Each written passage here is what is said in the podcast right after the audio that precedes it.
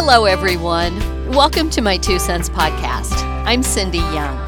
For many years, I've offered my personal perspective on issues impacting agriculture and rural life in a weekly column and a shorter version in a daily radio program. I pull from my experience as the daughter of farmers and a partner in farming with my husband. Along with my opinion, you'll hear a dose of humor and humility. Thanks for listening. Several years ago, the National Agri-Marketing Association, NAMA, recognized Leon Westbrock, an executive at CHS, as Agribusiness Leader of the Year.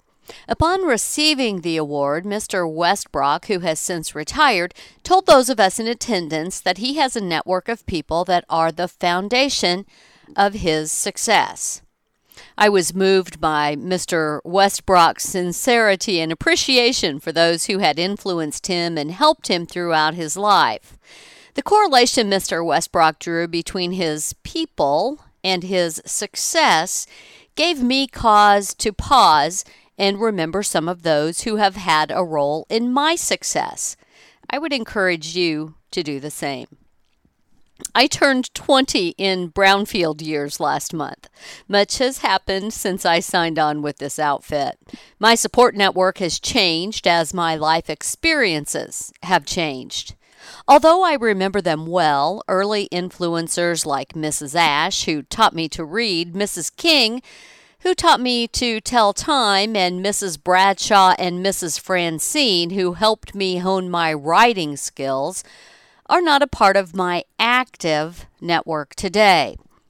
The existence of a support network is crucial when we set out to achieve our goals individually, as well as when we are working toward a common goal. In agriculture today, that support network might include family, friends, bankers, lenders, agronomists, veterinarians, and others whose advice, encouragement, and support upon which you have come to rely. There are others who fit into an opposition network category. I'm not talking about challenging weather conditions or market volatility. Those are variables that farmers and ranchers have lived with for years.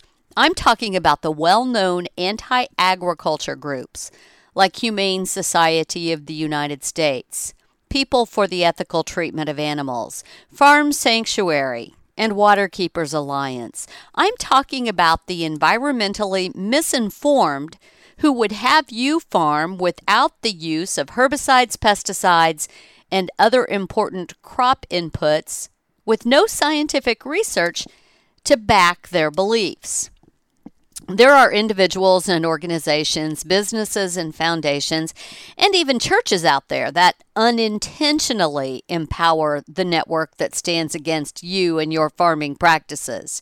I've been trying very hard to lean into the conversation when I hear someone sharing misinformation about food and agriculture.